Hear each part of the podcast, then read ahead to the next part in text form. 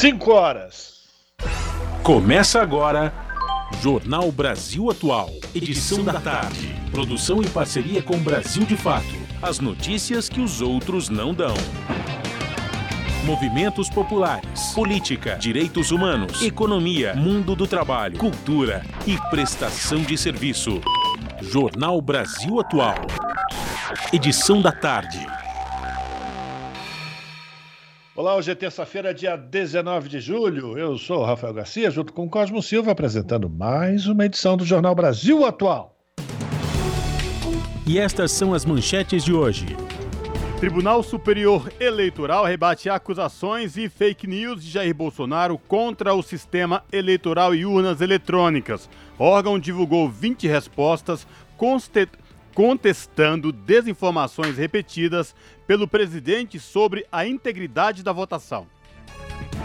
Ministro do Supremo Tribunal Federal, Edson Fachin, disse que é hora de dizer basta aos ataques feitos ao processo eleitoral brasileiro e às urnas eletrônicas. Fachin discursou no lançamento da campanha de enfrentamento à desinformação pela seccional do Paraná da Ordem dos Advogados do Brasil. E parlamentares de diversos partidos pediram nesta terça-feira para o Supremo Tribunal Federal autorizar investigação de Jair Bolsonaro em razão da reunião com embaixadores estrangeiros em que o presidente atacou o sistema eleitoral do país. E o apoio de Anira à candidatura do ex-presidente Lula movimenta redes sociais e enfraquecem os ataques bolsonaristas. Estudo do Sindifisco Nacional mostra que a falta de correção da tabela do imposto de renda combinada com o aumento da inflação no Brasil tem gerado um aumento histórico da tributação sobre a população com menor poder aquisitivo.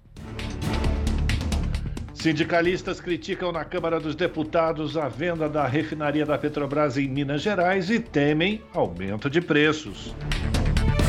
E o Ministério da Saúde ainda não tem definição sobre compra de doses para crianças de 3 a 5 anos de idade. O imunizante foi aprovado na semana passada, mas não houve tratativas com o Butantan para a aquisição das doses.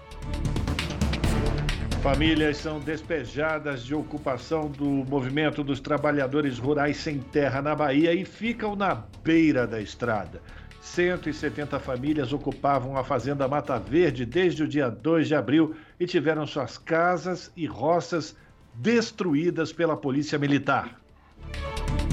Polícia Federal realiza uma mega operação de combate ao tráfico internacional de drogas envolvendo funcionários terceirizados que trabalham no Aeroporto Internacional de São Paulo, em Guarulhos. 5 horas, 3 minutos, horário de Brasília. Participe do Jornal Brasil Atual, edição da tarde, por meio dos nossos canais nas redes sociais. facebook.com Rádio Brasil Atual. No Instagram, arroba Rádio Brasil Atual. Twitter, arroba RA Brasil Atual. Ou pelo WhatsApp, o número é 11 96893 7672. Você está ouvindo?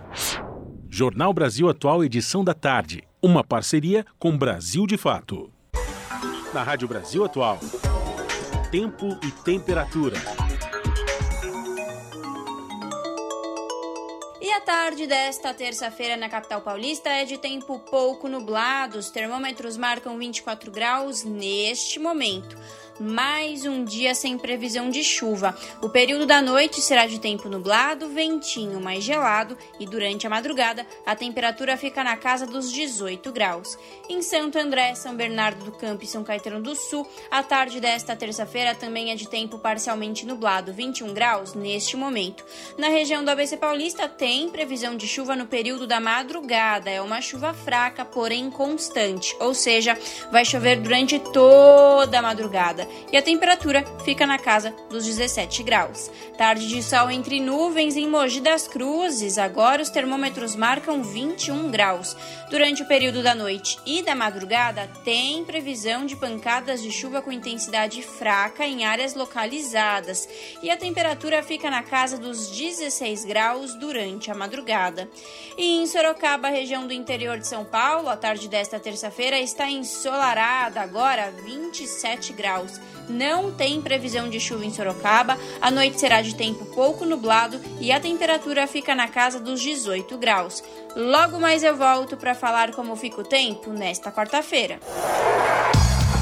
Na Rádio Brasil Atual, está na hora de dar o serviço. São 5 horas e 5 minutos pelo horário de Brasília. Participe do Jornal Brasil Atual. Você também que nos escuta aí pelas redes sociais. E agora vamos falar aí a situação do trânsito na cidade de São Paulo. A CT, que é a Companhia de Engenharia de Tráfego aqui da capital, informa que neste exato momento são 42 quilômetros de lentidão em toda a cidade de São Paulo. As regiões que apresentam maiores índices de lentidão oeste com 13 quilômetros e sul com 12 quilômetros de lentidão respectivamente. Lembrando aos ouvintes da Rádio Brasil Atual que por conta do rodízio municipal não pode circular no centro expandido veículos com placas finais 3 e 4. O trânsito aqui na região da Avenida Paulista é tranquilo nos dois sentidos situação de tranquilidade também nos trens do metrô e da CPTM. O metrô informa que todas as linhas operam em situação de tranquilidade. CPTM, que é a Companhia Paulista de Trens Metropolitanos, informa que todas as linhas operam em situação de normalidade nesta tarde de terça-feira. E muita atenção, você que pretende descer para a Baixada Santista pela rodovia Anchieta. A Ecovias, que é a concessionária que administra o sistema Anchieta Imigrantes, instalou a operação comboio, ou seja, está em vigor. Isso acontece sempre que no trecho de serra existe muita neblina e pouca visibilidade. Quem sobe da Baixada Santista rumo ao ABC e à capital pela rodovia Anchieta, o trânsito é tranquilo sem nenhum problema. E esta mesma situação se repete pela rodovia dos imigrantes, tanto para quem desce como para quem sobe. Portanto, muita atenção quem vai pela Anchieta para a Baixada Santista por conta da operação comboio em vigor. Eu sou Nereu Gargalo, estou aqui na Rádio Brasil Atual. As notícias que as outras não dão e as músicas que as outras não tocam. Beleza, beleza, beleza! Alô, alô, hein? As notícias estão aí para vocês navegarem nela. Beleza? Rádio Atual Brasil.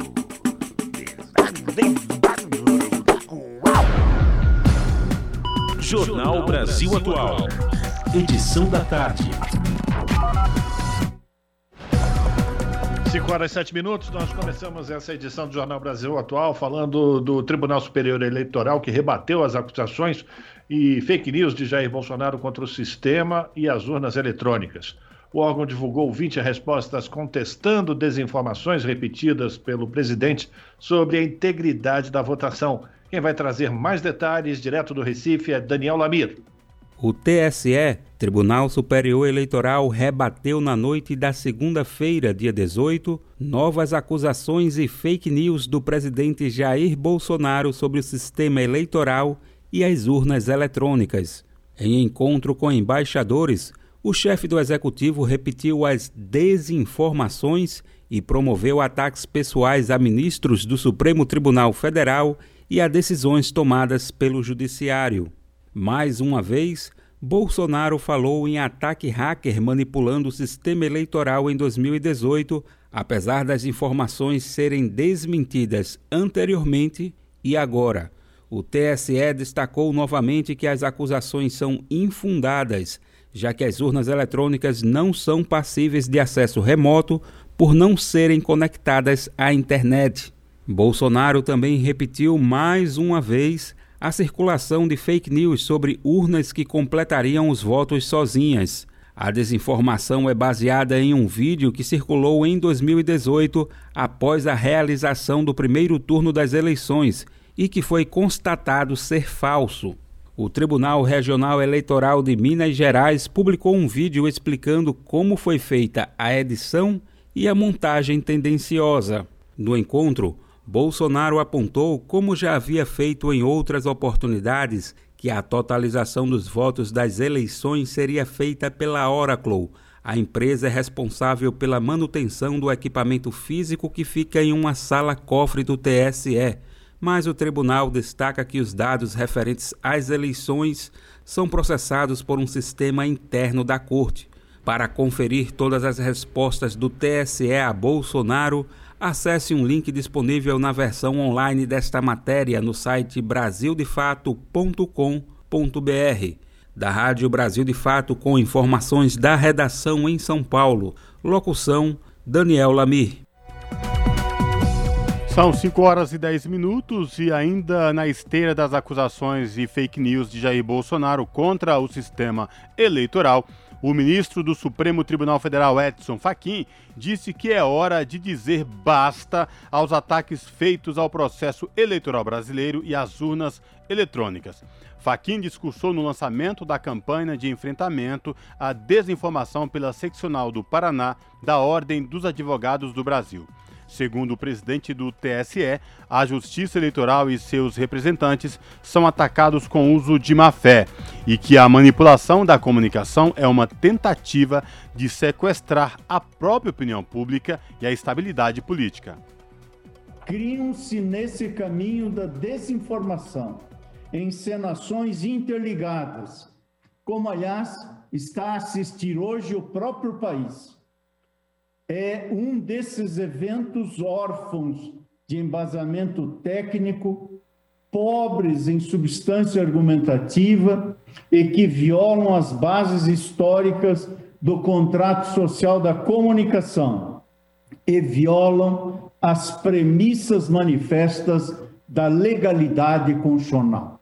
Esta é a manipulação que estamos todos a enfrentar todos, integrantes de todas as instâncias da justiça, da sociedade e do Estado, essa é a manipulação, tentar sequestrar a ação comunicativa e, ao assim fazê-lo, sequestrar a própria opinião pública e a estabilidade política.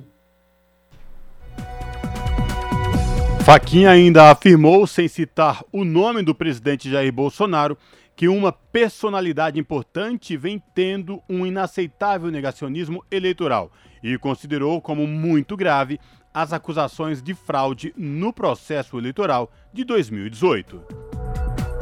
Parlamentares de diversos partidos pediram nesta terça-feira para o Supremo Tribunal Federal autorizar a investigação de Jair Bolsonaro em razão da reunião com os embaixadores estrangeiros em que Jair Bolsonaro atacou o sistema eleitoral do país. Os parlamentares alegam que o presidente cometeu improbidade administrativa, propaganda eleitoral antecipada, abuso de poder político e econômico e crime contra o Estado democrático. A reunião realizada ontem foi uma iniciativa do próprio Bolsonaro na residência oficial do Palácio da Alvorada, diante de representantes diplomáticos de outros países, Bolsonaro repetiu suspeitas sem fundamento e já desmentidas sobre as zonas eletrônicas e o mecanismo eleitoral do Brasil. Na ação enviada ao Supremo, os parlamentares afirmam que Jair Bolsonaro usou o cargo de presidente da República para abalar a ordem democrática. São 5 horas e 13 minutos e convenções partidárias começam nesta quarta-feira. Eventos vão definir as candidaturas e candidatos das eleições deste ano. As informações com o repórter Gabriel Brum.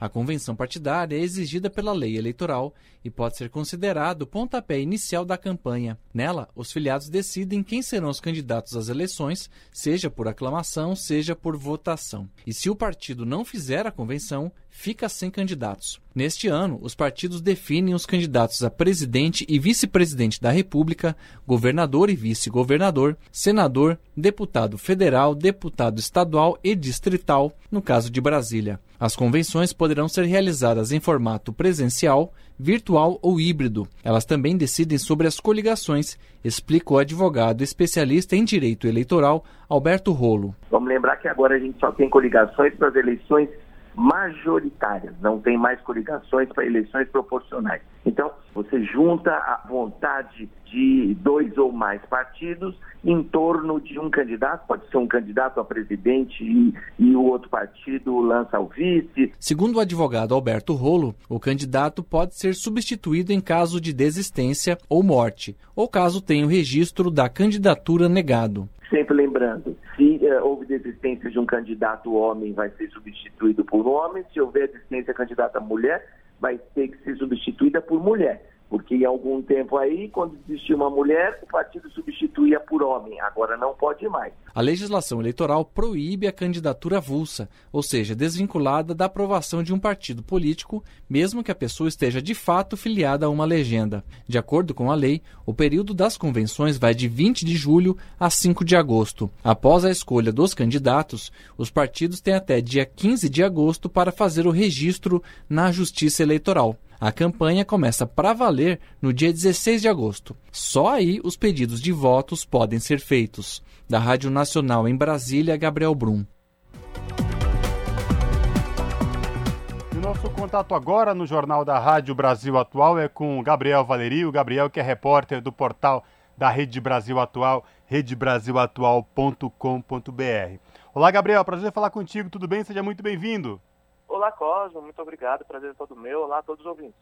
Gabriel, quais destaques do portal da RBA você traz para os nossos ouvintes nesta terça-feira? Então, Cosmo, é, nós trazemos uma matéria que foi elaborada na noite de ontem é, sobre uma análise do apoio da Anitta, da cantora Anitta, ao Lula e o qual o impacto que isso que isso tá, vem provocando nas redes sociais. É, veja bem, o engajamento da Anitta na, na campanha do ex-presidente para reocupar o Planalto em 2023 movimentou o cenário político, especialmente nas redes sociais. Né? É, levantamentos e mapas de engajamento revelam o poder dessa parceria. Quem trouxe essa análise para a gente foi o analista de dados Pedro Barciela, que ele publicou no, no blog pessoal dele, que chama Essa Tal Rede Social. É muito interessante, ele faz diversas análises do cenário político é, a partir das redes sociais. Ao verificar esses mapas sobre, é, sobre as eleições nas redes sociais, o Barcela atestou um potencial incrível dessa parceria de furar a bolha dos apoiadores convictos e dos militantes clássicos ali, é, já aliados ao presidente, é, a partir dessa, desse engajamento da cantora. O analista entende que, diante de um cenário com opostos claros, a capacidade de engajamento em massa descentralizada da Anitta pode ser decisiva. Uh, vou citar uma fala dele aqui, ó. Veja bem, abre aspas. O diferencial da Anitta nesse momento não está em aproximar o petismo de qualquer estrutura oficial da campanha, mas sim na capacidade de dialogar para além da polarização, com atores que não se engajam com o debate político regularmente. Isso é atestado a partir de dados e, e mapas é, que, que identificaram é, novos, novos personagens, novos usuários que não costumavam é, dialogar a respeito dessa da campanha eleitoral, que agora foram trazidos aqui para o lado do ex-presidente Lula. E outra coisa que ficou bem claro é que quando a Anitta revelou apoio ao ex-presidente, ela deixou suas motivações claras, que foi a ascensão da violência política e do ódio por parte do bolsonarismo. Contudo, a cantora sempre manteve uma postura isenta e um posicionamento político apartidário ao longo de toda a sua carreira, correto? É, por isso, ela afirma não ser petista. Isso ela, ela disse em algumas ocasiões, mas que o momento impede ela de não optar por essa via democrática. E o bolsonarismo, nas redes sociais, passou a atacar por esse lado. Além de tentar difamar artistas de diversas formas, pessoas ligadas ao presidente, apoiadores e ele mesmo em suas redes sociais, eles enfatizaram a postura não petista da Anitta como algo que desabonasse ou prejudicasse a campanha. Só que o que os dados mostram é que não deu certo é, é, essa iniciativa. É, o proje outro projeto de pesquisas políticas em redes sociais, que chama Nós e Conexões, avaliou o impacto das mobilizações bolsonaristas. Eu vou trazer agora outra aspa agora do Nós e Conexões para vocês. É, alguém postou uma foto, alguém que postou uma foto com uma estrela do PT e o nome do Lula perto do seu rosto, realmente pode não ser petista. Mas o importante é que ela está petista. E isso foi impulsionado e muito, não só no Twitter, como em outros ambientes digitais. O primeiro conjunto de dados que sempre é importante olhar é o discurso. O que reverberou nas redes, afinal, foi a ideia passada de que Anitta é Lula e, por consequência, é também PT. Querendo ela ou não, a associação está feita. Isso é notável nos engajamentos e da forma como o debate político vem sendo conduzido pelas redes sociais, Cosme. Ou seja, falar em Anitta hoje é falar do mundo. E com certeza a Anitta fura várias bolhas em todos os níveis. E isso continua rendendo, porque desde a última vez que ela falou sobre isso, que ela vem falando sobre isso, a, as discussões em torno disso não param de ser feitas em todas as redes sociais, né? Exatamente, é, o buzz foi feito, né? É, a bolha foi furada e novos atores estão no jogo, né? Esse campo de disputa, é, porque se você pensa uma eleição é, que teremos, que tem uma posição clara entre os democratas e uma grande aliança em torno do Lula e o, o projeto autoritário do, do, do, presidente Bolsonaro, existe um campo de disputa, um meio termo ali, que a Anitta ajuda muito a atingir esse, esse campo de disputa. Bom, eu reforço aí o convite para os nossos ouvintes aqui do Jornal da Rádio Brasil Atual, edição da tarde, acessar o portal da RBA, que é redebrasilatual.com.br, e conferir na íntegra esta reportagem do Gabriel Valeri. Gabriel, obrigado mais uma vez por falar com os nossos ouvintes aqui no Jornal da Rádio Brasil Atual. Espero falar contigo em uma próxima oportunidade, viu? Abraço. Eu que agradeço, é sempre um prazer falar com vocês. Grande abraço, Costa. Falamos aqui com Gabriel Valeri no Jornal Brasil Atual. São 5 horas 21 minutos e famílias são despejadas de ocupação do movimento dos trabalhadores rurais sem terra no estado da Bahia e ficam na beira da estrada. As 170 famílias ocupavam a fazenda Mata Verde desde o dia 2 de abril e tiveram as suas casas e roças destruídas pela Polícia Militar. Saiba mais, mais na reportagem de Nara Lacerda abrigadas debaixo de lonas em período chuvoso na beira da estrada. Assim estão as 170 famílias que foram despejadas pela Polícia Militar na última quinta-feira, dia 14, da ocupação do MST, o Movimento dos Trabalhadores Rurais Sem Terra, na Fazenda Mata Verde, município baiano de Guaratinga. Eliane Oliveira, da direção estadual do MST na Bahia, relata que a situação das pessoas despejadas é de precariedade. Elas estão acampadas a cerca de 5 quilômetros da fazenda. Muito precária mesmo. Aqui na região a gente está tendo muita chuva, né? E as famílias permanecem lá, porque não tem para onde ir, né? Esse momento que a gente está vivendo no país, muita dificuldade, as pessoas encontram nos acampamentos esse lugar de ter, o lugar de morar e produzir as famílias ocupavam a área desde o dia 2 de abril e não foram contempladas pela decisão do STF, o Supremo Tribunal Federal, que suspendeu as remoções forçadas no Brasil até 31 de outubro. A medida da corte vale apenas para ocupações iniciadas antes da pandemia da Covid-19 e não se aplica neste caso. Por isso, em liminar, o Poder Judiciário local determinou a reintegração de posse, favorável ao fazendeiro, mas, segundo o MST, a terra de mais de 2 mil hectares não cumpre a função social. Não foi a primeira vez que as cerca de 300 pessoas foram despejadas do terreno que batizaram como acampamento Cláudia Sena. Quando estavam ali há pouco menos de dois meses, em 24 de maio, foram removidas à força também por ordem judicial. Na ocasião, todos os barracos foram queimados e as roças destruídas. Dois dias depois, a área foi reocupada. As moradias e as plantações foram refeitas do zero. Segundo Eliane, a destruição desta última quinta-feira foi como a primeira. O Brasil, de fato, entrou em contato com a Prefeitura de Guaratimba, que está sob gestão de Marlene Dantas Martins, do DEM, perguntando se alguma providência será tomada a respeito das famílias desabrigadas embaixo de chuva na estrada. Não houve resposta até o fechamento desta matéria. Caso o posicionamento chegue, a resposta será publicada no site brasildefato.com.br.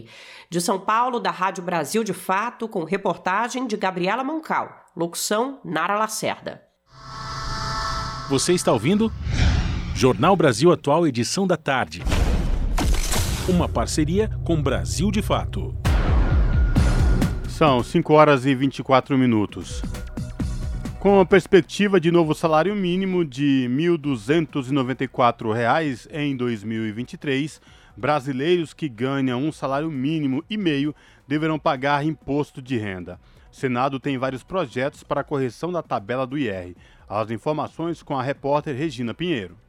A tabela do imposto de renda não é corrigida desde 2015 e, com a previsão do novo salário mínimo para 2023 no valor de R$ 1.294, brasileiros que atualmente são isentos do IR deverão passar a pagá-lo.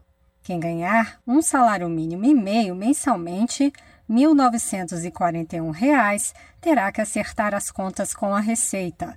Atualmente, a faixa de isenção vai até R$ 1.903,98. No Senado, existem vários projetos prevendo a correção da tabela da pessoa física e o aumento da faixa de isenção. Projeto do senador veneziano Vital do Rego, do MDB da Paraíba, atualmente em análise na Comissão de Assuntos Econômicos, determina que a Lei de Diretrizes Orçamentárias deverá conter previsão de atualização da tabela progressiva mensal do imposto de renda incidente sobre os rendimentos de pessoa física pela variação acumulada no ano anterior do Índice de Preços ao Consumidor Amplo, o IPCA Propostas dos senadores do Podemos, Jorge Cajuru, de Goiás, e Lazier Martins, do Rio Grande do Sul, também análise na CAI, prevêem reajuste anual da tabela, conforme a variação apurada no ano calendário precedente do IPCA. Relator do projeto de Lazier, com voto pela aprovação na forma de substitutivo, o senador Paulo Paim, do PT do Rio Grande do Sul, falou sobre a necessidade do reajuste da tabela. A necessidade da correção dos valores da base de cálculo do imposto de renda é um apelo enorme da sociedade. É uma punição ao trabalhador assalariado não corrigir a tabela do imposto de renda, bem como os valores de isenções. Com isso, o poder de compra fica corroído.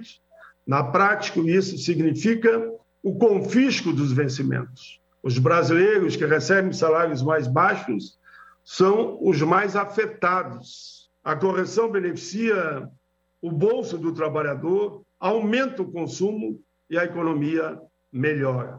Ainda foram apresentadas mais recentemente propostas dos senadores do PT, Fabiano Contarato, do Espírito Santo, e Rogério Carvalho, do Sergipe, para correção da tabela e modificação das faixas de tributação.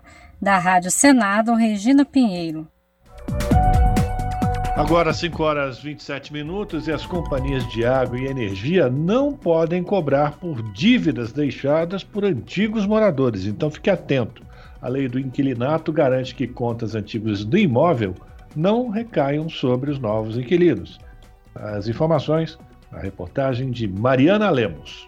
Ao se mudar para um imóvel, o inquilino precisa passar as contas de consumo, água, luz e gás para o seu nome. Mas o que acontece quando o proprietário ou inquilino anterior não quitou todas as contas? A rigor, nada. O novo morador não tem qualquer responsabilidade sobre dívidas passadas. E se a empresa cobrar este valor, não efetue o pagamento.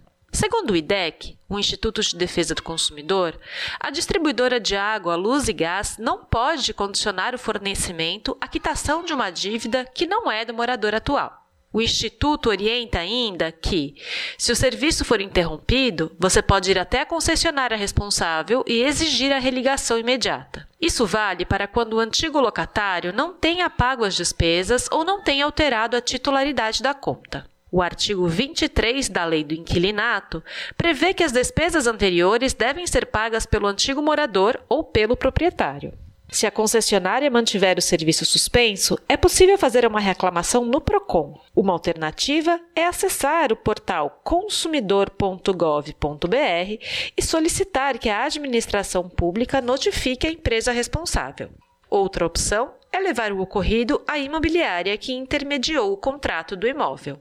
De São Paulo, da Rádio Brasil de Fato, com reportagem de Mariana Lemos, Talita Pires. São 5 horas e 28 minutos, agora 29 minutos. Uma pesquisa mediu o impacto na vida dos brasileiros de pequenas burocracias para verificação de identidade no acesso a bens, serviços e compras online. As informações com a repórter Fabiana Sampaio. O levantamento da empresa IDTech Único e do Instituto Locomotiva mostra que essa realidade afeta não apenas o cotidiano das pessoas, mas a economia do país. Bancos, cartórios e órgãos públicos estão entre os que lideram as queixas. A pesquisa mostrou que 77% dos brasileiros ouvidos já perderam tempo ou dinheiro desnecessariamente para ter que comprovar sua identidade presencialmente em empresas, instituições privadas e públicas. 85% 60% tiveram que solicitar a recuperação ou alteração de senhas esquecidas e 80% precisaram anotar senhas de forma não segura para não se esquecer delas. O diretor de comunicação da Único, Pedro Henrique Oliveira, avalia que o avanço dos serviços digitais durante a pandemia não se refletiu na simplificação dos procedimentos, Nove em cada dez pessoas ouvidas afirmaram ter enfrentado dificuldades em acessos e liberações nos últimos 12 meses. Pedro Oliveira destaca que o impacto desses processos que complicam a vida dos brasileiros acaba influenciando também a cadeia de consumo do país e a geração de emprego. A gente tem um dado que mostra que, por exemplo, 36% das pessoas não conseguiram fazer um empréstimo bancário porque não conseguiam provar que elas eram elas. Muitas vezes essa pessoa está precisando de dinheiro ou para fazer um pagamento de uma conta ou para fazer uma compra. E quando ela deixa de comprar na loja, a loja deixa também de receber e deixa de ter dinheiro para pagar o seu fornecedor, que por sua vez deixa de pagar o outro fornecedor. E isso gera uma cadeia em que a economia começa a retrair. A solução, segundo o especialista, continua apontando para o digital. Pedro Henrique Oliveira afirma que é possível avançar na simplificação sem perder a segurança. O uso da biometria facial, né, o reconhecimento facial facial por biometria. Já é usado por uma série de sistemas de bancos e outras empresas de consumo, varejo,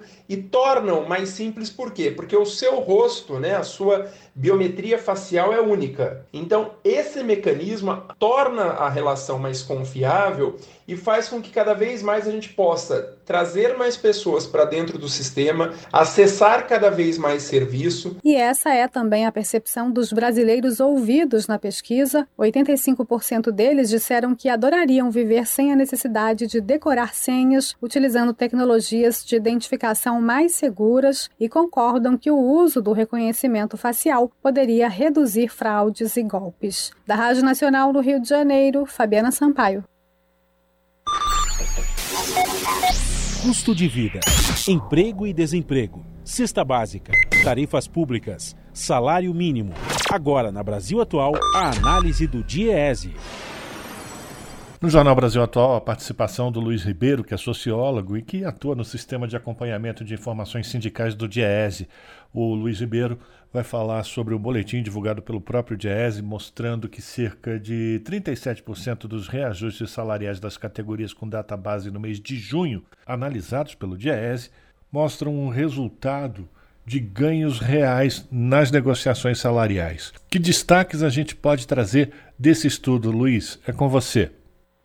Então, esses dados eles mostram uma evolução surpreendentemente positiva né, para as negociações de junho. Eu digo surpreendentemente porque nos últimos meses a gente vem observando uma certa estabilidade do quadro, principalmente naquela camada ali dos reajustes abaixo da inflação. A gente via que no ano de 2022, né, o ano corrente, né, cerca de 45% das negociações por data base não conseguiam repor o INPC. Então, o dado de junho ele mostra um dado positivo e que destoa do que vinha sendo observado nos meses anteriores, um crescimento significativo do percentual percentual dos reajustes acima da inflação, que está na casa dos 37%, e principalmente um recuo bastante significativo daqueles reajustes que não conseguiam repor a inflação.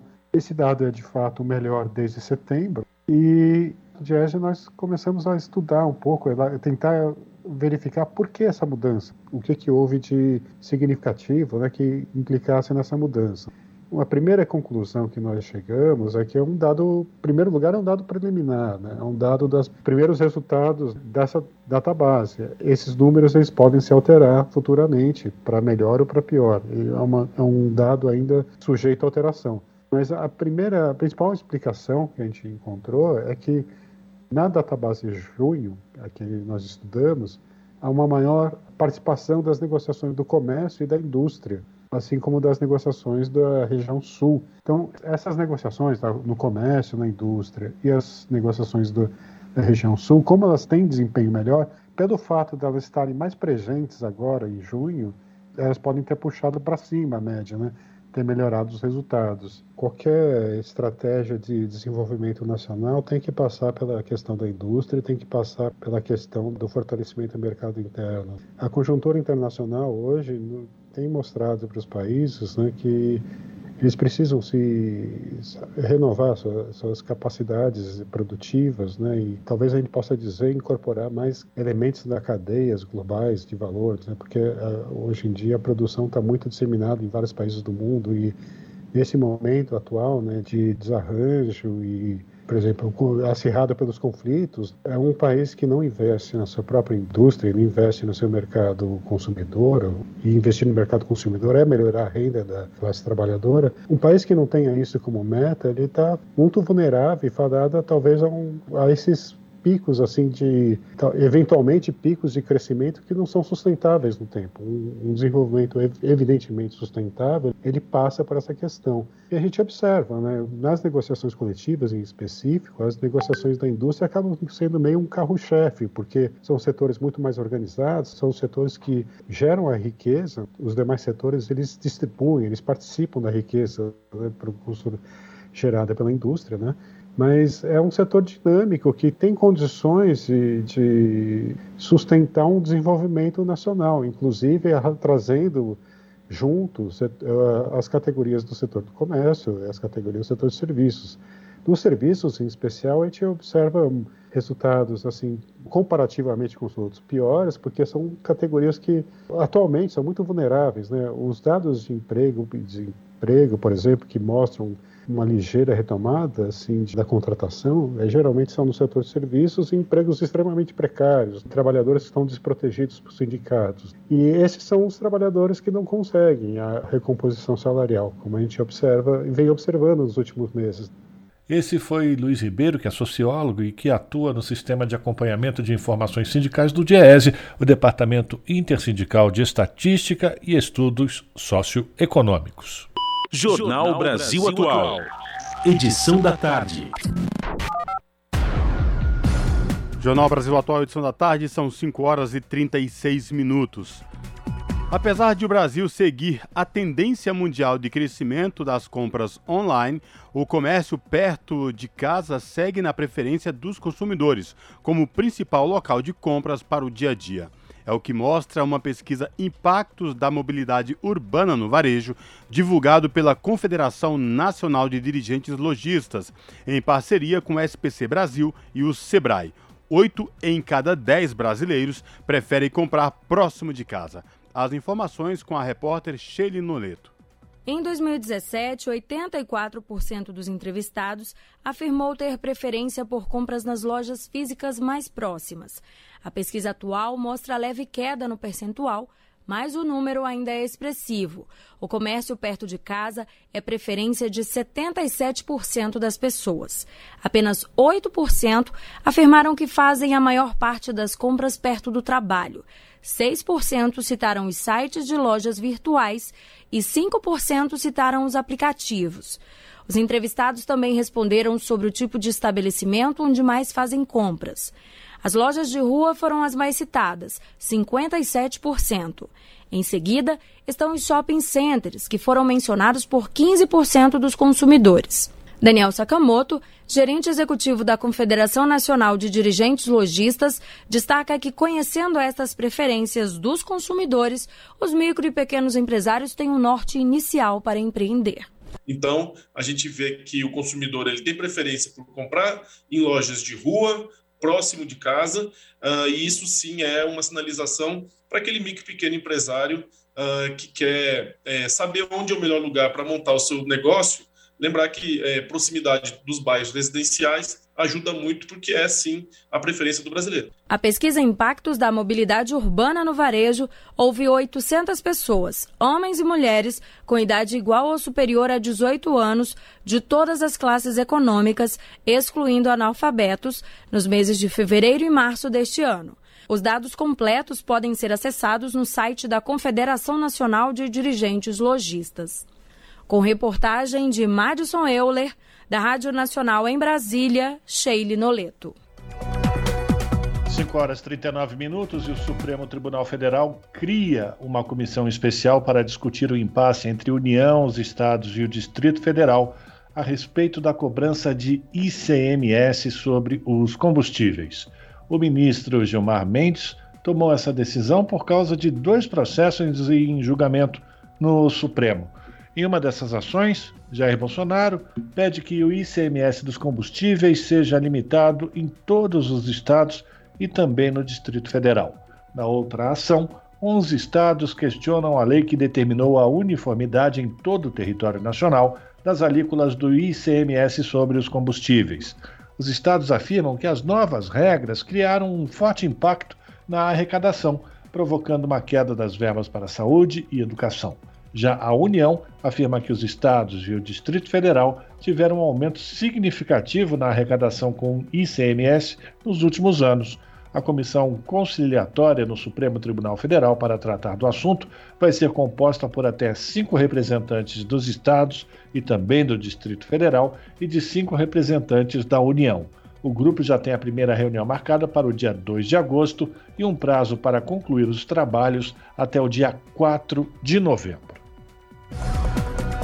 São 5 horas e 40 minutos e sindicalistas criticam na Câmara venda de refinaria da Petrobras em Minas Gerais e temem aumento de preços.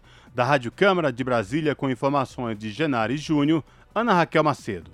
Representantes dos petroleiros criticaram na Câmara dos Deputados a privatização da refinaria Gabriel Passos, a Regap da Petrobras. O assunto foi debatido pela Comissão de Legislação Participativa. Sediada em Betim, Minas Gerais, a refinaria faz parte do plano de desinvestimentos da estatal, que inclui a venda de ativos no Brasil e no exterior. O debate foi proposto pelo deputado Rogério Correia, do PT de Minas Gerais. Segundo ele, há uma preocupação em Minas de que a venda da empresa crie um monopólio privado regional, com prática de preços abusivos.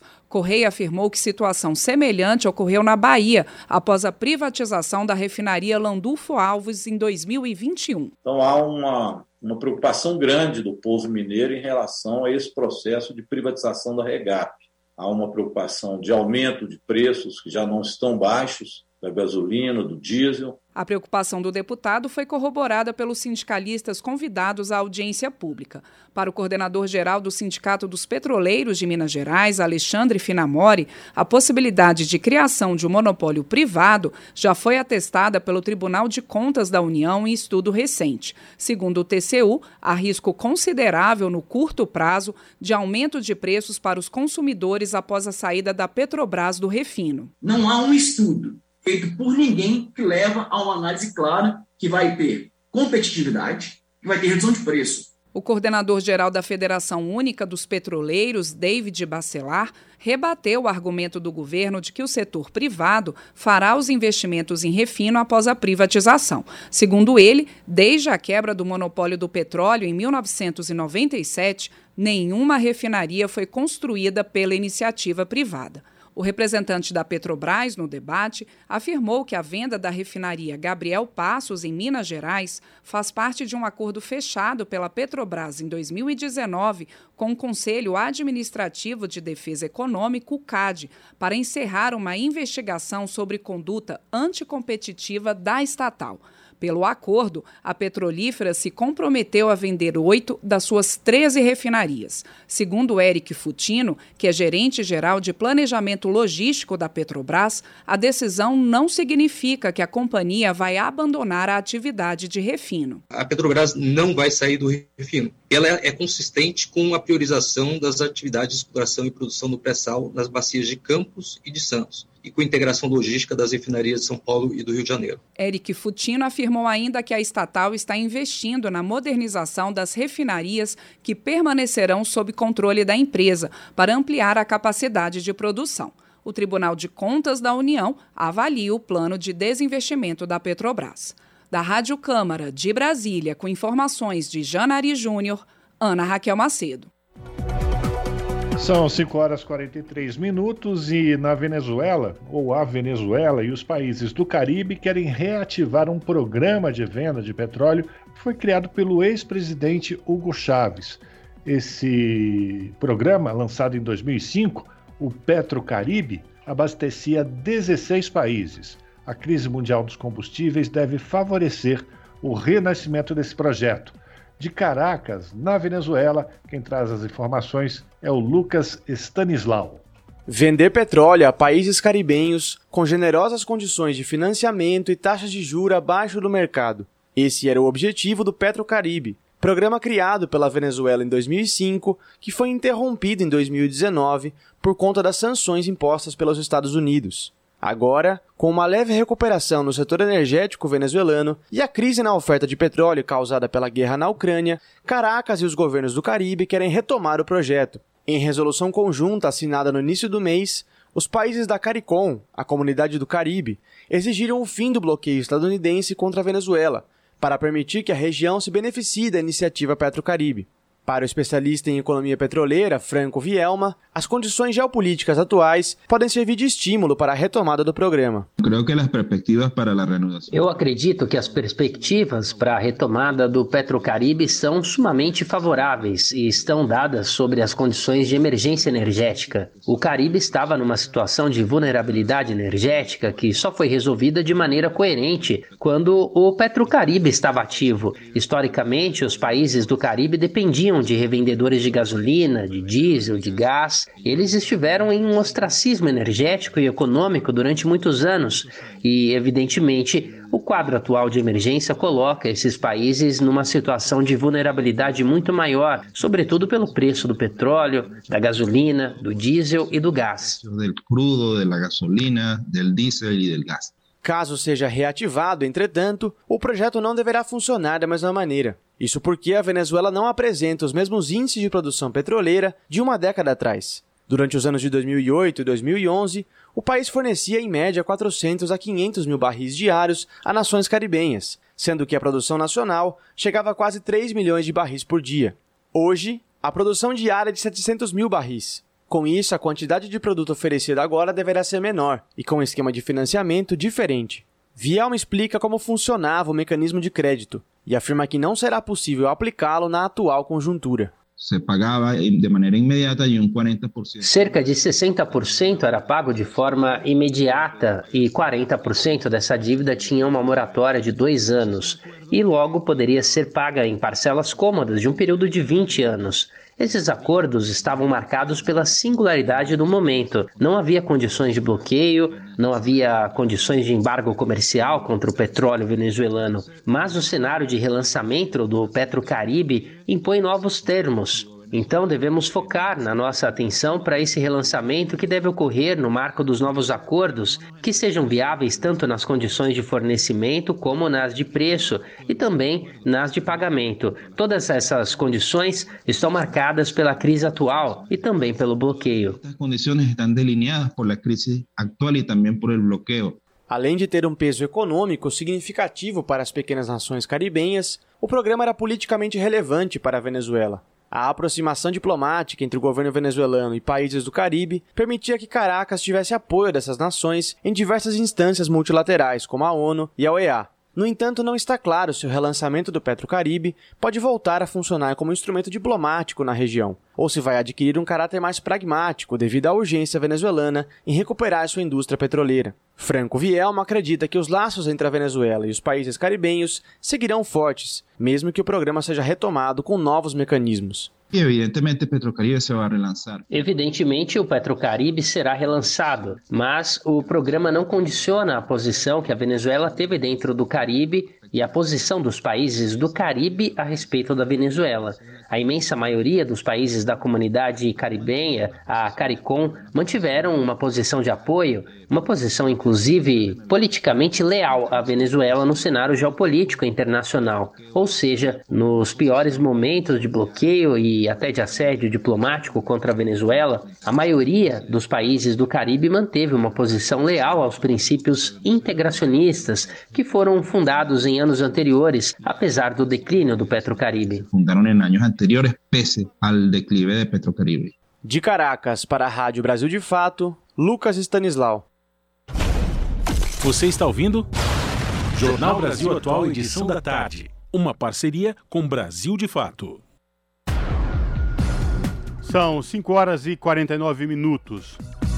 A Defensoria Pública do Rio de Janeiro encontrou falhas em hospital onde um médico anestesista foi preso em flagrante após estuprar uma mulher que fazia um parto por cirurgia cesariana.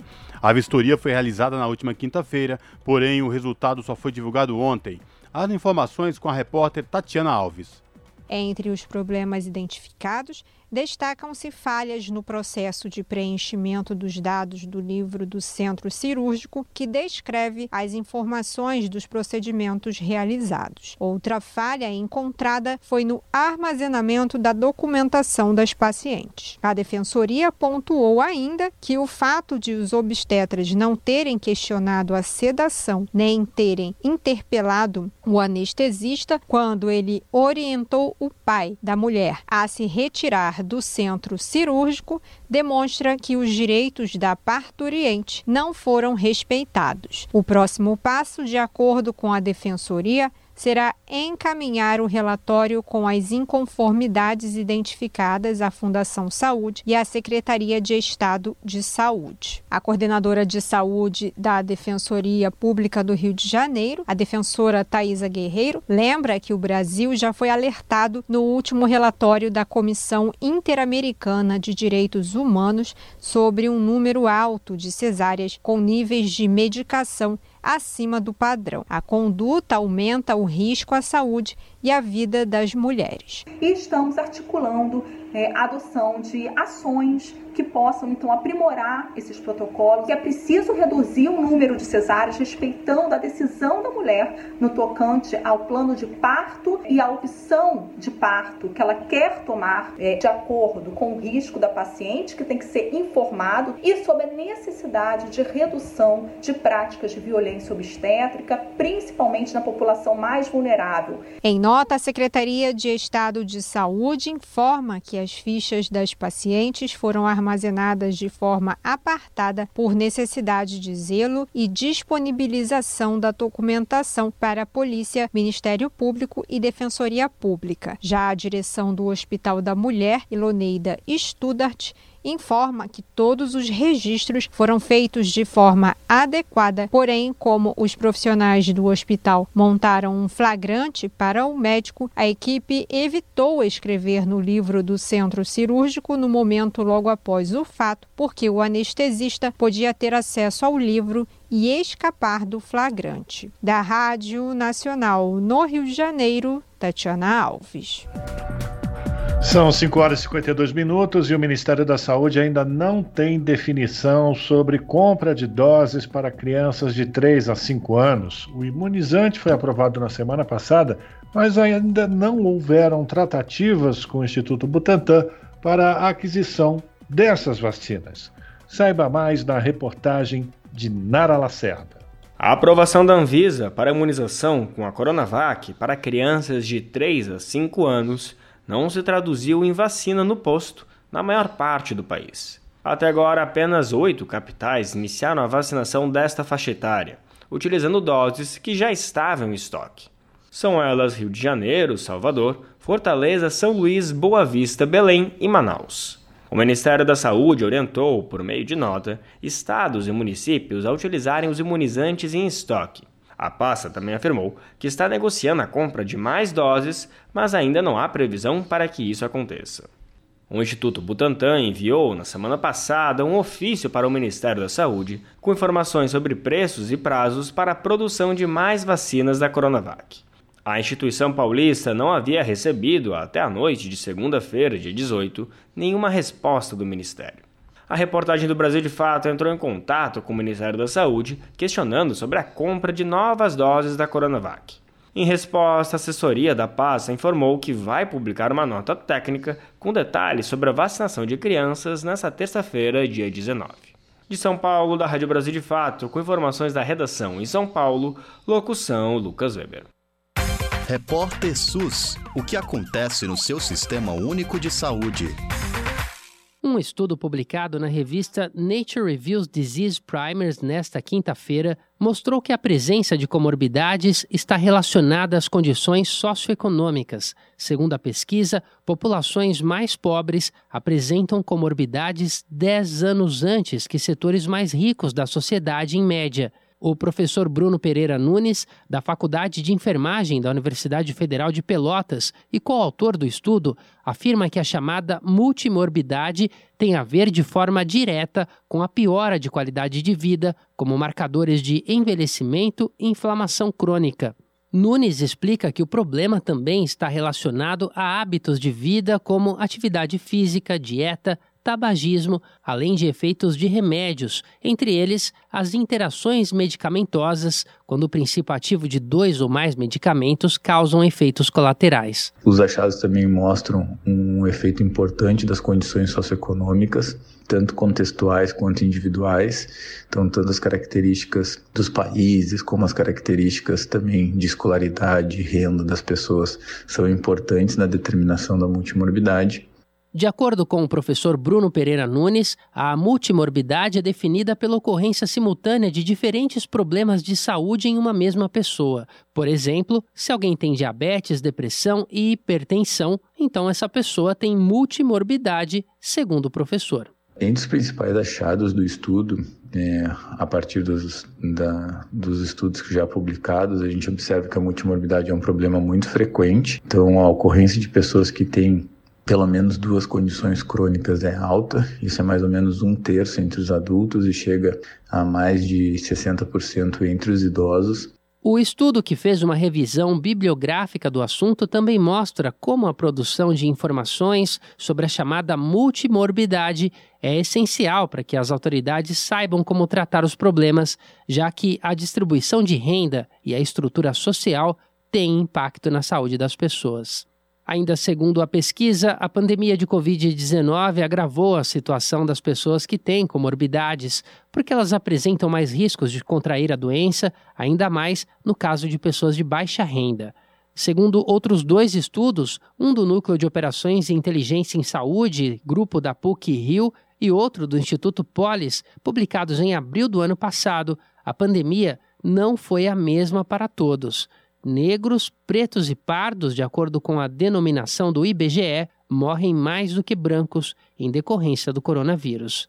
De São Paulo, da Rádio Brasil de Fato, com reportagem de Juliana Passos e Carolina Oliveira. Locução: Douglas Matos.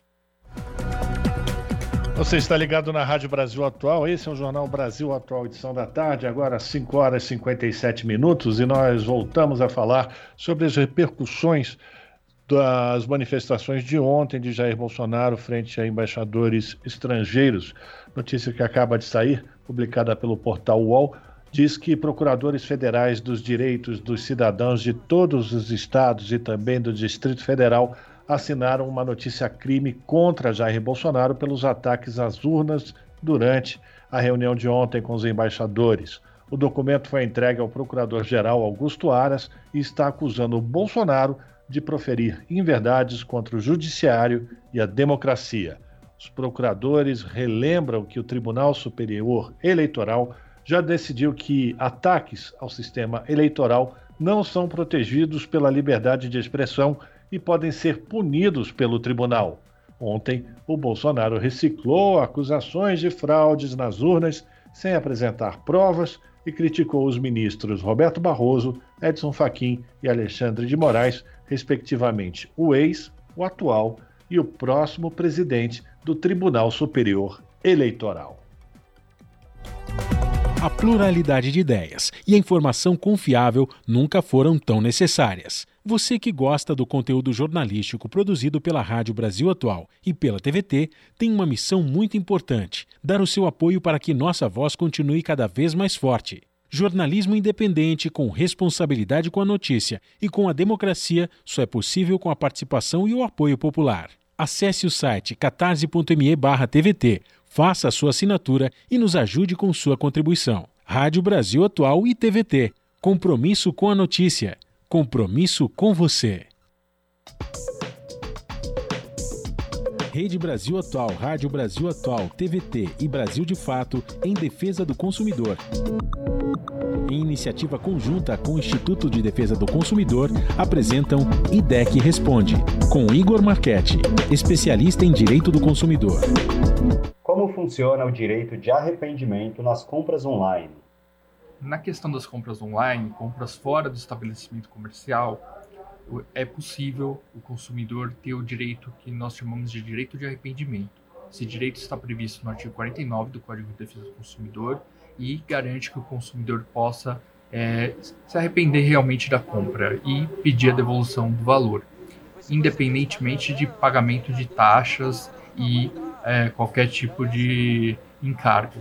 Não pode ter nenhum tipo de obstáculo para o consumidor ter esse direito atendido e as lojas são obrigadas a sim é, respeitá-lo. Rede Brasil Atual, Rádio Brasil Atual, TVT e Brasil de Fato em defesa do consumidor.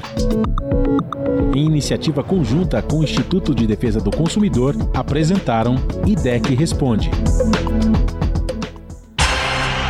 Rádio Brasil Atual.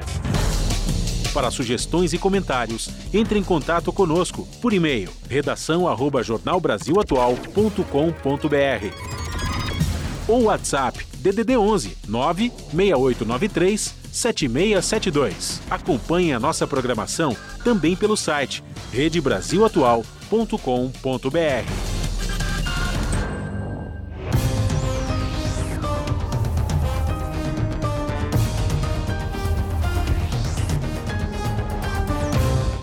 Seis horas, hora de fazer o nosso contato com a redação da TVT para a gente conhecer quais serão os destaques desta terça-feira do seu jornal, que começa pontualmente sete da noite pelo canal 44.1 digital. O sinal que você sabe tem é aberto para toda a região metropolitana aqui de São Paulo. Quem vai trazer os destaques da edição de hoje é a apresentadora Ana Flávia Quitério. Olá, Ana, boa noite. Diga aí quais são os destaques de hoje. Olá, Rafa e Cosmo. Uma excelente noite de terça a vocês e a todos os ouvintes da Rádio Brasil Atual. E vamos aos destaques da edição de hoje aqui do seu jornal. O desmatamento recorde no Brasil, causado principalmente pelo agronegócio, desculpa, afeta também o pequeno agricultor. O relatório divulgado pelo MAP Biomas mostra que durante três anos de governo Bolsonaro, o país perdeu o equivalente, para vocês terem noção, a um estado do tamanho, né? A um estado do Rio de Janeiro de mata nativa. O MST destaca que a agricultura familiar, responsável por 70% dos alimentos que chegam à mesa dos brasileiros, pode, pode ser sim o caminho para uma produção saudável com responsabilidade ambiental. Outro assunto: as eleições estão chegando e 156 milhões de eleitores estão aptos a votar neste ano. Só que, mesmo tendo direito ao voto, os presos em regime provisório e jovens com 16 anos ou mais que cumprem medidas socioeducativas não estão conseguindo exercer esse direito. A Justiça Eleitoral e o Poder Público não têm dado condições para que esses brasileiros possam votar dentro das unidades prisionais ou educativas. E para encerrar, não há vacinas anti-Covid disponíveis para crianças, ficou alerta, de 3 a 5 anos e faltam medicamentos em 8 a cada 10 cidades brasileiras, é o que mostra o levantamento da Confederação Nacional de Municípios. E a falta de abastecimento também atinge é, toda a estrutura do SUS, como as farmácias estaduais. E a crise ela é tão grave, gente, que tem faltado remédio até na rede privada. Bom, essas e outras reportagens completas vocês conferem daqui a pouco, pontualmente às sete da noite comigo no seu jornal. Bom programa, Rafa Cosmo. Beijo grande para todo mundo. Eu aguardo vocês. Até lá. Jornal Brasil Atual, edição da tarde. Uma parceria com Brasil de Fato. São seis horas e três minutos. Família Schurman segue em expedição para acelerar fim da poluição plástica nos mares. Para Heloísa Schurman, prazo de acabar com resíduos plásticos nas águas até 2050 está longe da realidade e pode ser muito tarde. Decisão foi assinada na Conferência dos Oceanos das Nações Unidas. Tripulação destaca aumento de dejetos até mesmo nos lugares mais remotos. Da ONU News em Nova York, quem traz os detalhes é Mayra Lopes. Eliminar resíduos plásticos dos oceanos até 2050 foi um dos compromissos assinados na declaração final da Conferência dos Oceanos das Nações Unidas. No entanto, para a experiente velejadora brasileira Heloísa Schirman, aguardar três décadas para ver os mares por onde navega limpos pode ser tarde demais. Eu acho muito tarde. Eu, eu, participei de vários webinars hum. antes, justamente quando eles estavam fazendo as leis, mas eu vejo que esse prazo de 2050 é um pouco longe demais da realidade. De as né? leis têm que mudar para ontem, tem que ser muito mais urgente do que a gente esperar 2050. Dizem que até 2040 terá mais plástico nos oceanos do que peixes. E eu acredito nisso. A gente viu, assim, uma quantidade, mas é assim, assustadora de plásticos. A família Sherman, conhecida no mundo inteiro por uma vida dedicada a cruzar os oceanos em expedições pelo mundo, está navegando desde agosto de 2021 em um projeto que conta com a parceria do Programa das Nações Unidas para o Meio Ambiente, o PNUMA. Heloísa Sherman e Erika Ternex, também tripulante do veleiro Cat ao lado da família, estiveram na sede das Nações Unidas em Nova York para falar sobre o projeto Voz dos Oceanos, um movimento mundial de combate à poluição plástica. A iniciativa de acelerar o fim do descarte de plástico nos mares é uma batalha de longa data da família.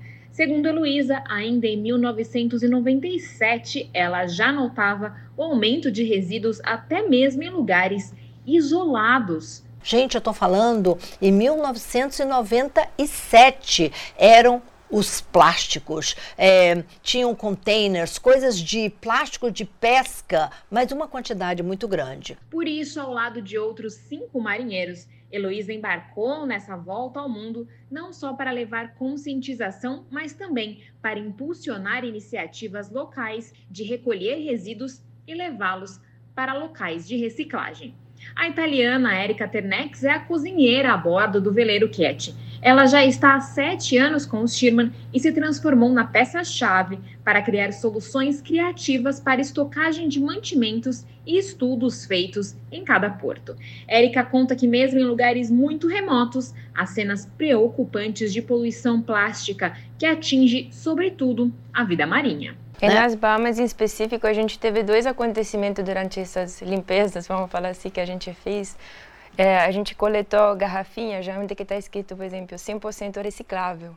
Isso não é que seja uma mentira, mas é que a gente consuma uma quantidade de plástico que é muito maior do que realmente a gente consegue reciclar. Essa garrafinha, se fosse entregada nas mãos certas, ela seria realmente 100% reciclável, mas a gente faz essas escolhas que são impossíveis para o sistema onde que a gente está morando. Então, a gente precisa mudar. E a outra que aconteceu, a gente encontrou uma garrafa é, de plástico sempre com duas mordidas super evidentes. Até, até eu tenho aqui, se depois quiser, quiser ver. A gente imagina que fosse um pequeno barracuda, um tubarão, mas você percebe mesmo que o, o animal, qualquer seja, ele se confundiu a garrafa de plástico com alguma coisa para comer, tentou de pegar ele na primeira vez, derrubou o negócio e depois você vê as duas mordidas com os dentes mesmo. Então, é, é muito triste isso, sabe? Mas também aquilo que a gente está vendo muito e tendo a joia de encontrar em cada parada é coisas que o pessoal está fazendo. Além da, além da Conferência dos Oceanos, em março deste ano, o PNUMA celebrou o acordo para acabar com a poluição plástica até 2024. Mas para Heloísa e Érica, além da implementação de políticas ambientais e leis, a força de cada um para mudar a trajetória de aumento da poluição marítima é fundamental. Embora essa fase da expedição esteja prevista para acabar em dezembro de 2023, a tripulação do veleiro Cat não deve buscar terra firme tão cedo. Heloísa e Érica já têm planos de estender o projeto e seguir pelo mundo para advogar por mares mais limpos e pela proteção da vida marinha. Da ONU News em Nova York, Mayra Lopes. São 6 horas, 8 minutos, Jornal Brasil Atual, edição da tarde. A gente vai fazer contato agora com o Murilo Pajola, repórter do Brasil de Fato, que sempre participa aqui do nosso Jornal Brasil Atual, trazendo destaque do portal do Brasil de Fato, brasildefato.com.br. Murilo, boa, boa noite já aqui em São Paulo. Bem-vindo mais uma vez. Rafael falando com você, tudo bem? Rafa, boa noite para você e para os ouvintes também. Vamos lá, vamos falar da situação lá do Vale do Javari, que mesmo depois do brutal assassinato do Bruno Pereira e do jornalista Dom Phillips, é, os servidores da FUNAI continuam recebendo ameaças de garimpeiros ali na região. Conta mais detalhes para a gente, Murilo, por favor. Olha, a gente observa que a situação dos servidores da FUNAI e dos indígenas no Vale do Javari não só se manteve como uma situação insegura após as mortes do Bruno e do Dom Phillips, mas como também, Rafa, pioraram, viu? E aí eu vou citar alguns exemplos aqui que demonstram isso. O primeiro é esse que você falou, a ameaça de dois garimpeiros que, segundo a Univaja, a União dos Povos Indígenas do Vale do Javari, foram até uma base da FUNAI, uma base que fica em uma área de mata, na beira do rio, no rio Jandiatuba, e lá naquela base estavam apenas servidores da FUNAI, que são indígenas também, a maioria desses servidores que atuam nas bases, estavam desarmados, desprotegidos, não estavam acompanhados nem de polícia militar, nem de exército e nem de polícia federal. Esses dois homens, segundo a Univaja, se aproximam da base, eles estavam armados e perguntam aos funcionários quantos servidores trabalhavam naquela base, e aí na interpretação da Univaja, dos indígenas do Vale do Javari, uma clara ameaça, uma clara intimidação contra esses servidores. Por quê, Rafa? Porque a Univaja estava monitorando a atuação desses garimpeiros, que começavam já no início desse ano a invadir as regiões próximas ao rio Jandiatuba, e o Bruno Pereira, poucos meses antes de morrer, cerca de três meses antes de ser, de ser assassinado, junto com o Dom Phillips, já havia feito um relatório completo sobre a atividade desses garimpeiros, com coordenadas geográficas, com fotos, com detalhes sobre as armas que eles utilizavam, o calibre dessas armas, os pontos onde eles cortavam madeira. Então, tudo isso foi repassado às autoridades. Depois, o indigenista Bruno Pereira morre em um episódio lamentável, no qual morreu também o jornalista Dom Phillips, e agora os garimpeiros entram nessa base da FUNAI para intimidar os servidores. A gente tem que lembrar que esse não é o primeiro episódio de intimidação depois das mortes do Bruno e do Dom. No dia 1 de julho, dois colombianos foram até a sede da FUNAI, desta vez não uma sede em uma área de mata, mas em uma área urbana, lá na cidade de Atalaia do Norte, e com hálito cheirando a álcool, né, eles, com sotaque colombiano, inclusive, segundo as testemunhas, eles foram lá na sede da FUNAI é, perguntar por que, que o Dom Phillips havia morrido, segundo o relato dos servidores que estavam lá trabalhando e que fizeram, depois desse episódio, um boletim de ocorrência. E aí a matéria que vai ser publicada já já no Brasil de Fato, o ouvinte pode conferir, com a Univaja dizendo que o Estado brasileiro faz um jogo de empurra-empurra com a vida dos servidores indígenas na região. Ora, remetendo os pedidos de ajuda dos indígenas a um órgão ou ao outro, relatam então os indígenas da Univaja a iminência de mais um episódio violento na terra indígena Vale do Javari. Murilo, Cosmo falando, boa noite para você, é um prazer ter você com a gente aqui no Jornal da Rádio Brasil Atual, edição da tarde. E nem mesmo depois desse fatídico caso envolvendo o assassinato do indigenista Bruno e do jornalista Don Phillips, o britânico, é, algo foi feito, o governo brasileiro se propôs a fazer algo. Porque já circula, inclusive, informações nas redes sociais, internet, que balsas ilegais de garimpeiros já retomaram várias áreas aí da Amazônia. É legal que essas balsas estão retomando o trabalho. Isso se confirma? Você tem alguma informação sobre isso? Cosmo, prazer falar com você. Boa noite também. É isso mesmo. Essa denúncia começou a circular na internet. Ela veio de indígenas da região do Rio Madeira. O ouvinte deve se lembrar que no Rio Madeira, no ano passado, formou-se um paredão de balsas de garimpo que bloquearam o rio, que o Madeira não é um rio pequeno, muito pelo contrário. Estimava-se a presença de mais de 5 mil balsas de garimpo ilegal naquela região. E aí houve toda uma articulação da Polícia Federal no ano passado para é, desfazer aquele paredão e expulsar aqueles garimpeiros. Pois bem, agora esses garimpeiros voltam àquela região. O site Amazônia Real sobrevoou aquela região e as imagens são muito claras. Mostram que os garimpeiros já começam a se, a se rearticular no Rio Madeira após a operação chefiada pela Polícia Federal que os expulsou no ano passado. E aí a gente deve sim relacionar esse caso, como você fez, Cosmo, com o caso do Bruno Pereira e do Dom Phillips. Todas as organizações indígenas, não é só no Vale do Javari, em todas as regiões da Amazônia, com quem eu converso, com os indígenas, dizem que a sensação de insegurança tem aumentado, porque ao mesmo tempo em que as mortes do Bruno e do Dom tiveram uma resposta das autoridades no sentido de encontrar mandantes, autores, executores, ao mesmo tempo não houve uma contrapartida de fortalecimento na segurança. E todos temem, e todos com quem eu converso, Cosmo, dizem o seguinte: nós poderemos ser os próximos.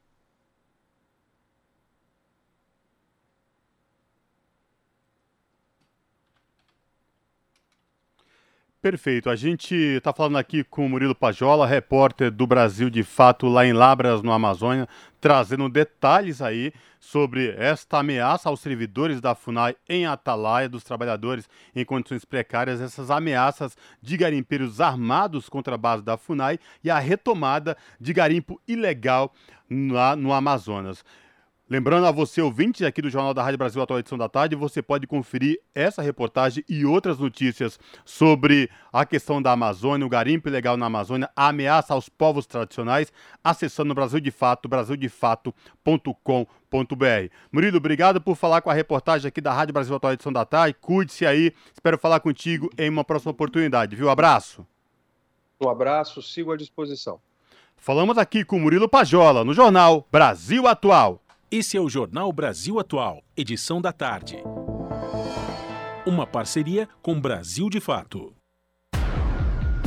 São 6 horas e 16 minutos e a gente continua falando da luta pela preservação do meio ambiente na Amazônia. O IBAMA negou por três vezes, num período de quatro meses, conduzir o processo de licenciamento de exploração de potássio na Amazônia empreendimento a cargo da empresa Potássio do Brasil. Em 2015, a empresa obteve autorização para exploração junto ao Instituto de Proteção Ambiental do Amazonas, o que, segundo o Ministério Público, é ilegal e todo o licenciamento deve ser feito pelo IBAMA.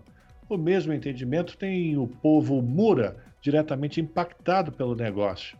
No entanto, o IBAMA se eximiu da responsabilidade, apesar dos impactos do empreendimento em terras indígenas na região de Altazes, entre os rios Madeira e Amazonas. O Ministério Público Federal do Estado acusa a Potássio Brasil de cooptação de indígenas na tentativa de garantir o negócio de minério na região. Em razão dessa cooptação, a Justiça Federal determinou que a empresa devolva um pedaço de terra que foi comprado dentro de um território tradicional. São 5 horas e 17 minutos. E o desmatamento registrado no Brasil no ano passado cresceu 20% em comparação a 2020. É o que aponta o relatório anual divulgado pelo MAP Biomas. A agropecuária segue no topo da lista dos fatores que colaboram para a destruição da cobertura vegetal nativa. Confira na reportagem de Júlia Pereira. Em 2021, foram detectados 16.557 quilômetros quadrados de desmatamento no Brasil, o que representa 20% a mais em relação ao ano anterior, aponta o relatório anual do MAP Biomas. Foram 69.796 alertas de desmatamento detectados, validados e refinados no ano passado. Todos os biomas registraram aumento da destruição da cobertura de vegetação nativa, com destaque para a Amazônia e o Cerrado, que juntos respondem por 89% da área de floresta no chão. Entre os fatores responsáveis pelo desmatamento, a agropecuária ganha destaque, com 97,8% da área destruída, conforme apresentou o coordenador técnico do MAP Biomas, Marcos Rosa, durante o evento de lançamento do relatório. Quando tem o desmatamento, a gente olha também o que está causando e tem as principais classes: agropecuária, garimpo, mineração e expansão urbana. Principal 97,8% agropecuária. A gente não coloca ainda uh, que tipo, e é muito difícil colocar se essa agropecuária é para pasto é para soja, porque a gente pega esse desmatamento no momento em que o solo é limpo.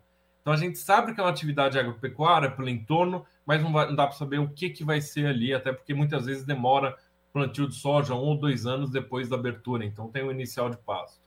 mas vê a concentração aqui do garimpo na região do Pará, principalmente em áreas e terras indígenas, isso está tá muito bem mapeado, muito bem delimitado. A expansão urbana, principalmente no entorno das grandes cidades, então a gente já tem essa qualificação. Para 2022, a gente está inserindo um vetor que é desastre natural, pegando muita área de escorregamento, área de enchente, que tem a perda de vegetação, então vai entrar uma classificação a mais também em 2022. O relatório do MAP Biomas também aponta para a presença da ilegalidade na atividade de desmatamento. 98,6% dos alertas e 99% da área desmatada apresentaram pelo menos um indício de ilegalidade, como alertas de desmatamento em reservas legais e imóveis com área embargada.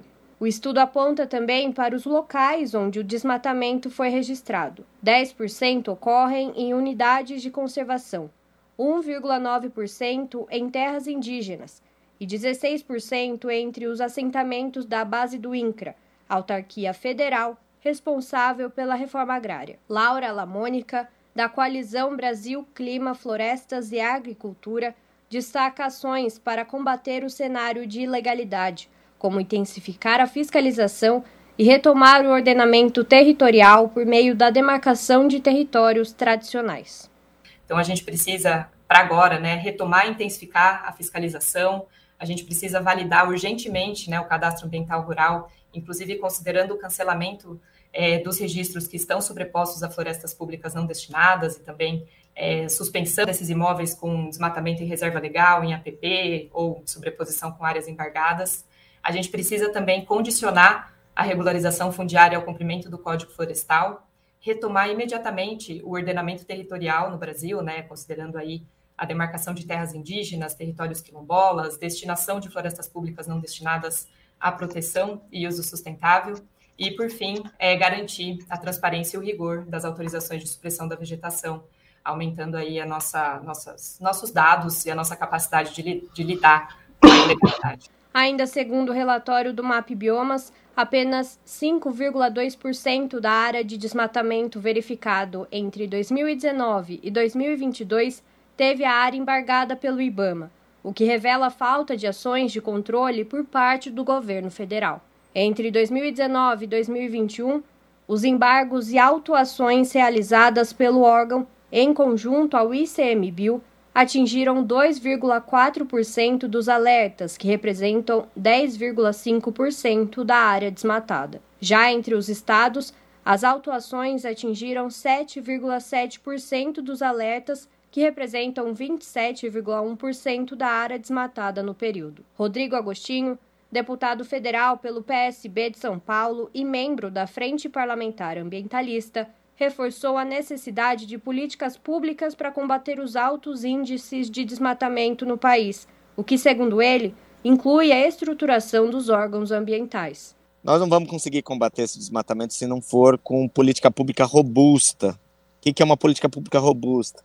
É aquela que leva em consideração a participação social, é recurso financeiro, é estrutura dos órgãos ambientais, é sim mudança na legislação. O pessoal adora falar que a legislação brasileira é boa, não é boa. Crime ambiental no Brasil é crime de menor potencial ofensivo, ninguém vai preso. O cara derruba 5 mil hectares de vegetação de floresta e não acontece absolutamente nada. Então, a, a gente precisa combater a impunidade, a gente precisa fortalecer as estruturas ambientais, a, a gente precisa ir buscar a causa, e a causa não é a mesma em cada região. Nós estamos com regiões onde o problema é a grilagem, em outros é o avanço de alguma cultura, né? no Cerrado a cultura de grãos, no Pampa a silvicultura, enfim, a, a gente precisa trabalhar baseado em estratégia. E o que a gente está vendo é, é uma total desorganização, é, uma parte do agro o tempo todo diz que é contra o desmatamento, mas não tem ajudado em absolutamente nada para aprovação de mudanças na legislação brasileira para que a gente possa mudar esse cenário. A íntegra do relatório anual do desmatamento no Brasil 2021 está disponível no site do MAP Biomas. Júlia Pereira, Rádio Brasil Atual e TVT. Você está ouvindo? Jornal Brasil Atual, edição da tarde. Uma parceria com Brasil de Fato. 6 horas 24 minutos. Aumenta o consumo de alimentos ultraprocessados por idosos no Brasil. Dados do Sistema de Vigilância Alimentar e Nutricional apontam que 52% dos quase 3 milhões e meio de idosos que foram acompanhados na atenção primária à saúde no ano de 2021 estavam acima do peso. Informações com o repórter Leandro Martins.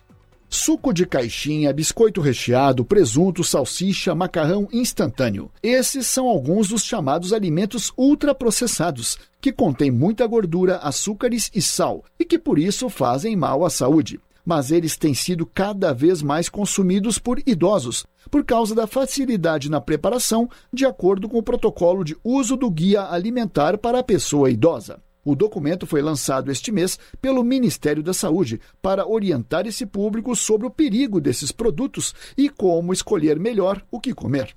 Doenças como diabetes, hipertensão e obesidade, comuns nessa faixa de idade, podem piorar com a ingestão desses alimentos, pobres em fibras, vitaminas e minerais. Além disso, os ultraprocessados prejudicam o controle da fome, porque induzem as pessoas a comerem mais do que precisam, o que aumenta ainda a tendência de obesidade. Segundo dados do Sistema de Vigilância Alimentar e Nutricional, 52% dos quase 3 milhões e meio de idosos acompanhados na atenção primária à saúde em 2021 estão acima do peso. O nutrólogo Nelson Lucife Júnior, responsável pelo Departamento de Geriatria da Associação Brasileira de Nutrologia, recomenda evitar os ultraprocessados e dar preferência aos alimentos mais naturais. A alimentação dos idosos muitas vezes é dificultosa, por questão de preparo, porque mora sozinho, ah, não tem muito estímulo para preparar um alimento. E esses alimentos mais rápidos, com frequência,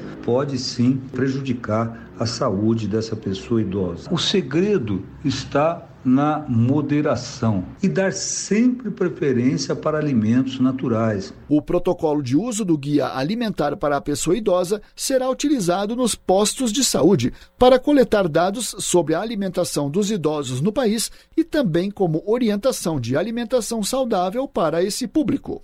Entre as dicas estão respeitar as refeições de rotina, café da manhã, almoço e jantar, e evitar trocá-las por lanches como pães, leite, biscoito e salsichas. Outro conselho é optar pela fruta inteira em vez de sucos de frutas, mesmo os naturais. As bebidas adoçadas também devem ser evitadas, como refrigerante, suco de caixinha, suco em pó e refrescos, que são repletos de açúcar e conservantes artificiais. É aconselhável ainda beber água mesmo sem sede, para prevenir a desidratação e a prisão de ventre, comuns entre os idosos. Da Rádio Nacional, em Brasília, Leandro Martins.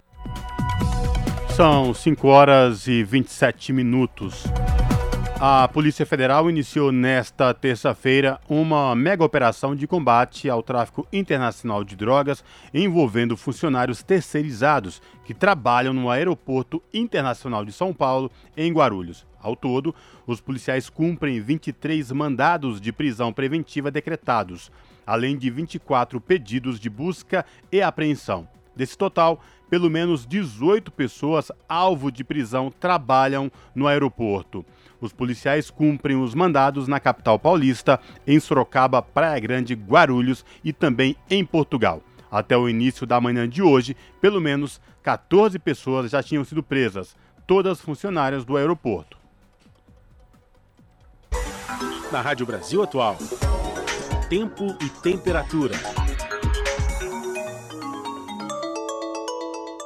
Quarta-feira na capital paulista será de sol, tempo firme, sem previsão de chuva, mas a temperatura dá uma caída comparada com os últimos dias. A máxima será de 23 graus e a mínima de 16 graus. Nas regiões de Santo André, São Bernardo do Campo e São Caetano do Sul, a quarta-feira será de sol entre nuvens, tempo firme, sem previsão de chuva e friozinho. A temperatura cai mais comparada com a terça-feira, com máxima de 19 graus e mínima de 15 graus. A quarta-feira na região de Mogi das Cruzes também será de tempo firme, sem previsão de chuva. O sol aparece entre nuvens e a temperatura não dispara com máxima de 21 graus e mínima de 14 graus. E na região de Sorocaba, interior de São Paulo, a quarta-feira será mais um dia ensolarado, sem previsão de chuva e a temperatura continua mais alta, com máxima de 25 graus e mínima de 17 graus. Larissa Borer, Rádio Brasil Atual. E agora a gente encerra a edição do Jornal Brasil Atual. Você fica com o papo com Zé Trajano na sequência pela TVT, tem o seu jornal e depois Central do Brasil. Os trabalhos técnicos do Jornal Brasil Atual a cargo dele, Fábio Balbini, na produção, Letícia Holanda, na apresentação, este que vos fala, Rafael Garcia e também Cosmo Silva. A todos, um bom final de terça-feira, continuem se cuidando e amanhã a gente está junto mais uma vez a partir das 5 da tarde. Até lá!